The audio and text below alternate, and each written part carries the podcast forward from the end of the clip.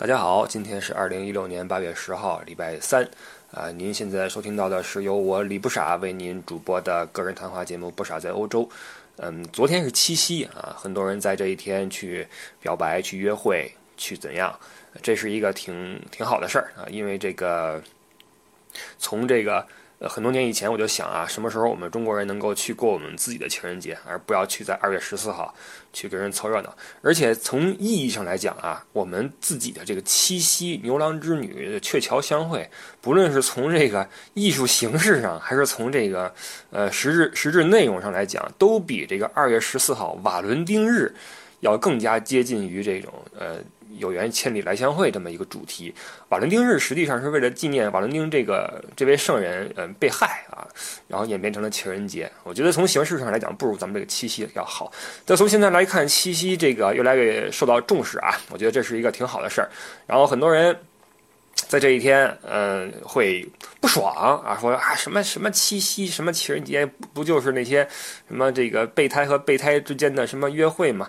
我觉得你也不要这样想，对吧？备胎自有真情在啊！你不要任何一个小角色都有可能有自己的爱和恨，对吧？大家把这东西给展现出来是个好事儿。那我们这一期主要是说奥运会啊，呃，因为现在奥运会现在如火如荼啊，正在进行，很多人在观看，那么也产生了很多新的话题、争议的话题，咱们就一起来聊聊关于奥运会的事情。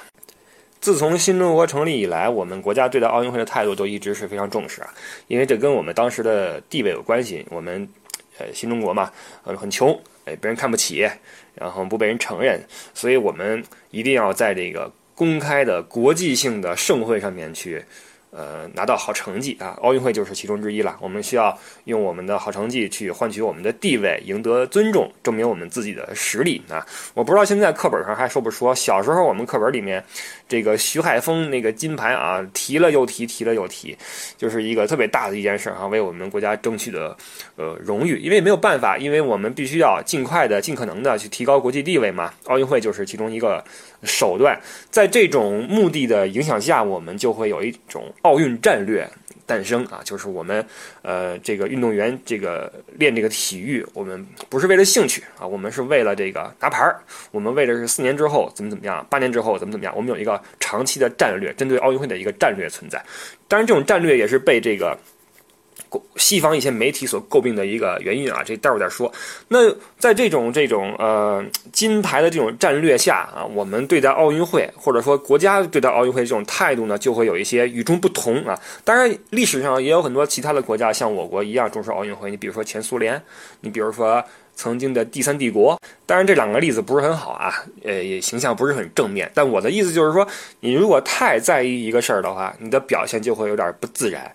呃，你给别人就会有一种比较奇怪的感觉。你比如说，我们曾经啊，这个奥运代表团一入场，恨不得都踢着正步就出来了。现在当然很放松了，我们呃自然大方，我们的健康，对吧？当时我们为了向外界展示我们的形象，我那个运动员出去之前都要培训的。你出去之后，这是代表我们国家啊，你你你一举一动啊，怎么怎么样，那都是要培训的。你怎么走路，怎么打招呼？我们看那时候比赛这个录像，呃，体操比赛还是什么比赛啊？一个运动员比完之后下来。队友上去庆祝，都握手，都不是说上去拥抱或怎么着，是握手，你知道吗？小姑娘十几岁，小姑娘像同老同志一样，嘎嘎嘎握手，明显就是带有着强烈的这种国家烙印的一种行为啊！当时我们整个的参赛的这种氛围就是这样。当然现在好了很多啊，我们这个时代在改变嘛，我们也也真正的成为一个强国。呃，或者说准强国，啊，我们的意识也有改变，当然我们的习惯还没有变。比如说这一届，这个这个很多运动员的这种非常自然的、天真的、可爱的表现，让我们非常的喜欢啊。我们对待这种运动员是态度是放松了、宽容了，这搁以前就死定了。我跟你说啊，态度很放松，但是我们的习惯还没有改过来。什么习惯呢？就是我们还是习惯去我们的运动员去争金牌。就会导致一些呃心态啊就不健康啊，所以这个实际上奥运会在我看来啊，我们说来说去好像是国家的事情，当然，我们国家如此注重运动员的成绩也有情可原，因为毕竟运动员是国家培养的，这个和西方国家是截然不同的一点。在西方大部分国家啊，这种运动员都是要么是有职业联赛，要么是自己出钱去训练或怎么样，有着一个自给自足的一个造血功能，自己凭着兴趣和这个良好的职业联赛的氛围去提高水平。那我们国家的话，很多项目就是联赛也不健康，那么只好国家去出钱，然后呃圈养，然后一起挑出苗子来，一起去去训练。啊，所以很多西方媒体上会报道一些中国的体操运动员小时候在这个。吊在杠子上面，一边哭一边训练的这个画面啊，说这意思就是说啊，你看我们这个中国这个这人权啊，不民主啊，就带有这种西方的这种优越感的这种报道就出来了，很很令人恶心哈。这实际上奥运会是一个能够非常彰显出这种西方世界的这种恶心的面目的这么一个一个盛会啊。说回来，这个那么在如此的重视运动员成绩的情况下，你想钱是我给你出的，你能够不拿好成绩吗？就导致一个这种金牌的唯金牌论的诞生，而且是合情合理。我我我养的你啊，对吧？我培养的你啊，你不拿牌的话，你说得过去吗？就导致运动员参赛的话，心态也会很紧张。因为毕竟他他觉得我来比赛，我代表的不是我自己，是别人出钱让我练的，然后是是是是是观众给我加油的。我如果输了的话，那我对不起国家，对不起人民啊，对吧？像以前这个，现在怎么样我不知道啊。以前这个奥运会这个代表团飞机一回来，拿金牌的从前门下，没牌的什么的都从后面灰溜溜的自己走，很残酷。拿了金牌的就是英雄，一旦你没拿金牌，骂你，然后这个怎么怎么着，诟病你，就会很难受。让我想起就是什么呢？因为这个你金牌带回来，不只是国家。表彰你，人民去拥戴你，你回到你的省体委，你还有这个奖励啊，你还有实打实的什么房子、什么别墅、什么这个那个的，你这是呃真金白银看得见摸得着的。你如果没有的话，那你你你，首先你自己没什么所得，同时你的比如说你的领导或者省体委的什么主任这个那个的，他们也没有。比如说啊，我知道有些学校这个老师们的这个。奖金呢是和学生成绩挂钩的。你如果这次平均分到多少分之后，怎么怎么样，市里一边多少多少名之后，你有奖金什么的。那如果你学生没考好的话，老师是不是会骂你？他说啊，就因为你没考好，我奖奖金没了。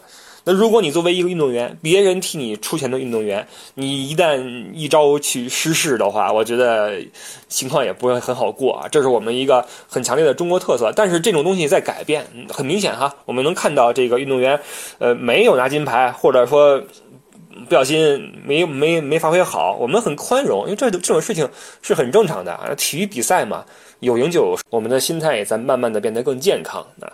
那实际上从我个人关注奥运会的历史上来看，当然最早是我是经历了那次咱们呃承办两千年奥运会的那个失败啊。当时我上初中，我就记得当时北京啊。这个当时北京还不行呢，差太远了，跟现在比那什么呀？就是这个三环修没修啊？没修呢吧？嗯，街边啊，拿那种什么那个板子呀，把那些工地啊都挡住，然后上面写着什么力争什么两千年奥运会什么的哈，在在竞竞选，最后失败了。失败之后，全国上下一片哀叹哈，然后很多人在骂说这悉尼算什么玩意儿是吧？后来等到了二零零零年，一看悉尼奥运会，心里边吱吱。感慨哈，说幸亏没选上，这选上的话不行啊，这肯定比不过人家呀，这个这个实力啊什么的。当然了，八年之后啊，扬眉吐气了，北京奥运会这个。近期我想是不会有什么哪个国家能超越北京奥运会了，不论是从从形式上、创意上，还是从花销上来讲，哈，效果上来讲，都是应该是最最好的一届奥运会。嗯，和我们的投入和重视程度有关系，也和我们中国的文化的博大精深有关系，哈。这么精彩的一个国度，给你们呈现出一个盛会，然后举世瞩目的一个盛会。实际上，在零八年奥运会之前，我是对这个这次大会有点微词的，因为当时正好我在北京，然后因为住在这个。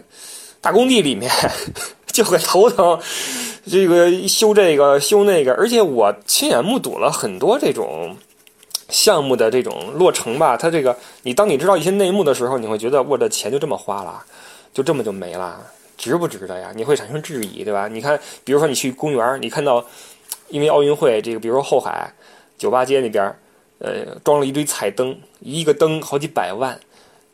一个灯好几百万，你就觉得这国家的钱就这么就没了，你就觉得很很很很沮丧，你知道吧？当然了，这个奥运会的效果还是很好的啊。我这个我们如果只计较花的钱就没意思，因为正是因为这次奥运会，我们的国家的地位、我们的形象飙升啊，之后也为我们换来了很多实际的好处。所以，呃，评价一届奥运会是否成功啊，从国家的角度来看，嗯，运动员成绩是其中之一。再一个就是你能不能通过这次奥运会，呃，换取你想换取的东西啊。在零八年的北京奥运会，我觉得还是非常成功的哈。当然，之前的零四年那次雅典奥运会也很好。当时我也在北京，暑假回北京，然后去看这个，看这个直播。首先要说一点是什么呢？中国的这种体育台对待体育比赛，包括奥运会的转播是这个。我猜测应该是世界上最投入的一一一一个国家了吧？不论是对联赛，我们看球是免费的，朋友们，你要你要知道，我们一直说看五大联赛什么的，在欧洲就可贵了。你要去签这个天空体育，那 Sky 那个频道，每月都要交月租费。你在中国的话是免费的，五五大联赛焦点比赛随便你看，央五对吧？包括这个我们的中超联赛什么的，都是电视台都是免费免费直播，这边都是收费的。我在德国这么多年十几年没看过德甲。因为是收费的，没有必要花那钱，对吧？就是就是这样。所以对待奥运会的转播也是，每次到了奥运会，哇，这是体育大年啊！这个记者前到前方去报道，然后跟上了有这个综艺节目，有这个媒体，等于是一个大的一个体育经济圈儿。因为奥运会的出现而而而而成型，所以我们在街头会感觉自己身处在一个特别大的盛世里面。在连时尚杂志上面都是体育明星的时候，你就会觉得这个体育这个东西好像占了很大一个比重啊，在我们的生活之中。但是当奥运奥运会散了之后，半年之内吧，烟消云散。你比如说零四年那个雅典奥运会，当时我记得是那个陈忠和带的女排打特别好，呃，让人特别喜欢。回来之后有一连串的这个。庆功晚会啊，这个省完了那个省，那个省完这个省，哇，中国多少个省？每次晚会女排都上去唱那个《阳光总在风雨后》，我不知道你们有没有印象啊？我唱了都几十场。这简直了！最后我看那帮女排那帮姑娘都 脸都绿了，都没表情了。刚回来还挺挺挺开心，后来一个采访接一个采访，一个省一个省，跟走穴似的，全国转一遍就唱《阳光总在风雨后》，而且就集体上去唱，就觉得很很无奈啊！这是我们国家对待奥运会的一个，呃，非常的狂热的心态的一个表现。但在西方不是这样的。你比如说现在啊，我我到现在，当然了，我也没怎么看电视。我一场比赛都没都没看过。我今天说这个完全是凭空在说啊，因为这届奥运会我到现在还一场没看呢。我看了一些集锦之类的，在网上电视我没看，因为这里首先这个。电视台它不怎么给你非就就就免费频道，它不怎么给你转播这种大赛。他们这边也转播的是他们自己喜欢的项目，你比如说什么马术啊，什么呃种种吧，西方人擅长的东西，人家不不转播什么乒乓球，什么嗯跳水还行啊，毕竟挺有美感的。人举重什么的那不怎么看，人家就举举重这东西又又不好看，对吧？我们又没什么优势，所以就。就不怎么转，就导致你人在欧洲和在中国对待奥运会完全是两个世界。你就会发现，在欧洲这边的奥运会好像说来说去跟国家没什么关系啊，这这国家也不重视啊。你会发现啊，这个电视也不转，媒体也不聊，这平面媒体上也没什么采访，回来之后也没有说什么造星活动。这个奥运会是干嘛的？实际上。